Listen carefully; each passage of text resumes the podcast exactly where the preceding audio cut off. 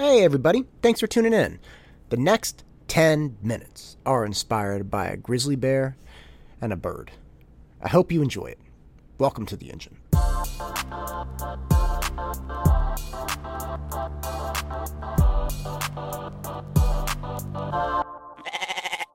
There's this guy I've been fascinated with for years. He's a historical figure, Grizzly Adams. He he trained all kinds of wild animals, including grizzly bears, hence his name. And it's very interesting when you read about him because the guy the guy was bonkers. He he had these uh, grizzly bears. He had all kinds of wild animals, wild bears that he domesticated. He'd have bears pulling a pulling a wagon. I mean, we're talking like 1850s style stuff. So really, beasts of burden were very common, but grizzly bears were not common, obviously. And it was an interesting thing because he would have he had two grizzly bears that he raised from cubs. And he watched a den a grizzly bear den that he was pretty sure had bears in it for something like three days. And on the third day, he saw he saw a mom bear emerge, mother bear.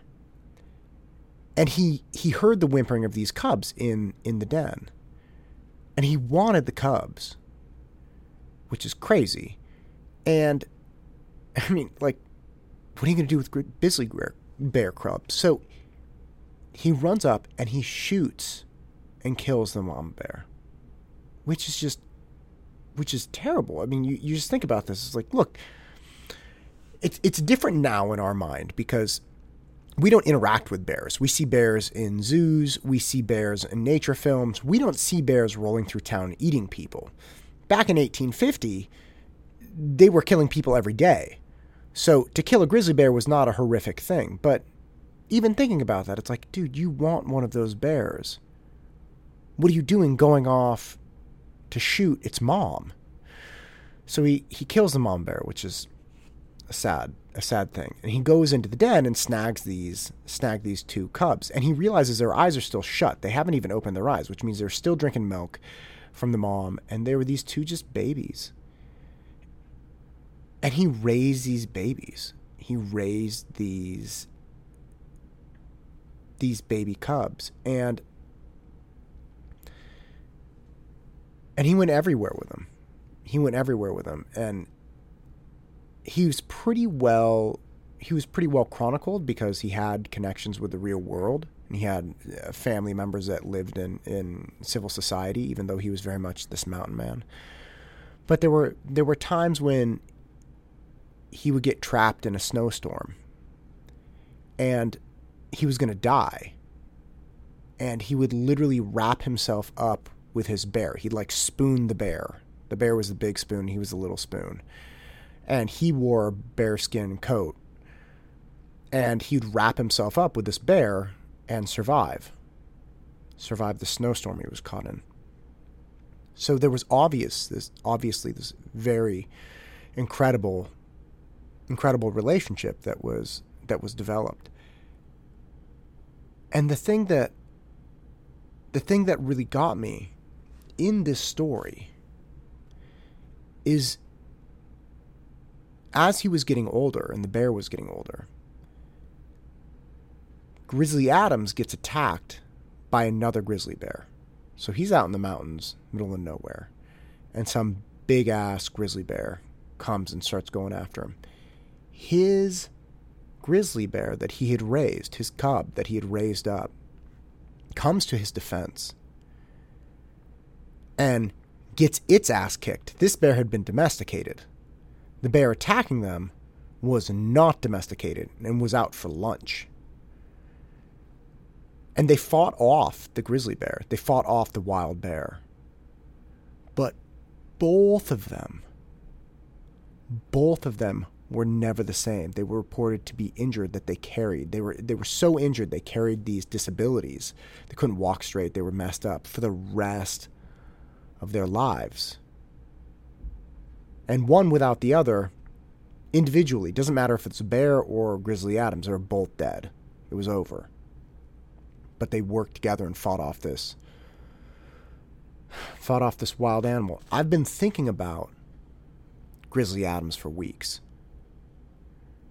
I've been thinking about the nature of the relationship he had. And recently we saw the movie Rio with my boys. It's a little cartoon. It's about a little bird that gets taken out of captivity and uh, he's living in like New York or something, gets taken to Brazil and paired up with this other bird that was like one of the last, like a blue macaw or something last of its kind. And they're putting this cage together. And of course, they escape the cage and, and make it out into the wild and and they fall in love. And the, the funny thing about that movie is he's put into this aviary with this other female bird. And she kicks his ass. She's like, I'm not touching you with the 10 foot, you know, feather. I'm not about you at all. And the assumption, the assumption, of course, of the bird keepers is that they'll mate and they'll make little babies. And she's disgusted by this idea. What do you think happens in the movie? Well, of course, by the end of the movie, they fall in love in spite of her hatred for him and, you know, make little blue babies, little birds. And and I can't get over these two ideas. That if we spend enough time around people, we end up caring for them. We end up loving them. And this is cross species. I mean, this bear spent enough time, this wild bear whose mom got killed by this dude, spent enough time with this human that it was willing to give its life for the human. That's not even the same species. That's a bear and a man. What the hell would possess a bear that is not a classically domesticated animal? I could understand a, a bulldog or something coming to the rescue, but a bear against a bear, why? And we see this being taught. We see this being taught through children's films. But for some reason, when we exist in normal society, we make the assumption of ourselves and those around us that if people are different than us, there is no way we could come to love them. Think about it. Imagine somebody that you just think thinks exactly the opposite of you. What are the odds that you walk around saying to yourself, you know, his ideas seem crazy. The way he lives seems crazy. And, you know, honestly, I bet, I bet if I went and spent like a month with him, I would get to like the guy. Maybe I think he's crazy, but I like him. You know, no big deal. Nobody sits around and thinks that. People get on Facebook. They get on social media of any kind and they just start blasting him, saying how horrible they are. Or, you know, somebody lives in a different state and that state happens to be more conservative and they come from that state. Like somebody comes here from Idaho and we're like, well, obviously we'll never be friends. They're from Idaho. Who? What is wrong with you? You could put a bear and a man together and they'll fall in love and care for each other. Why do you think that as human beings, if we spend enough time with each other, we couldn't just see the commonalities? We couldn't see the things we like about them. We couldn't see ourselves in them and vice versa. It's such a sad thing.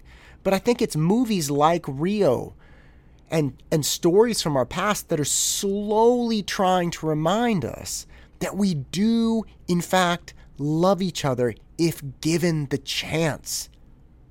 If just given the chance, we can get behind each other and work with each other and, and find all these common aspirations and thoughts.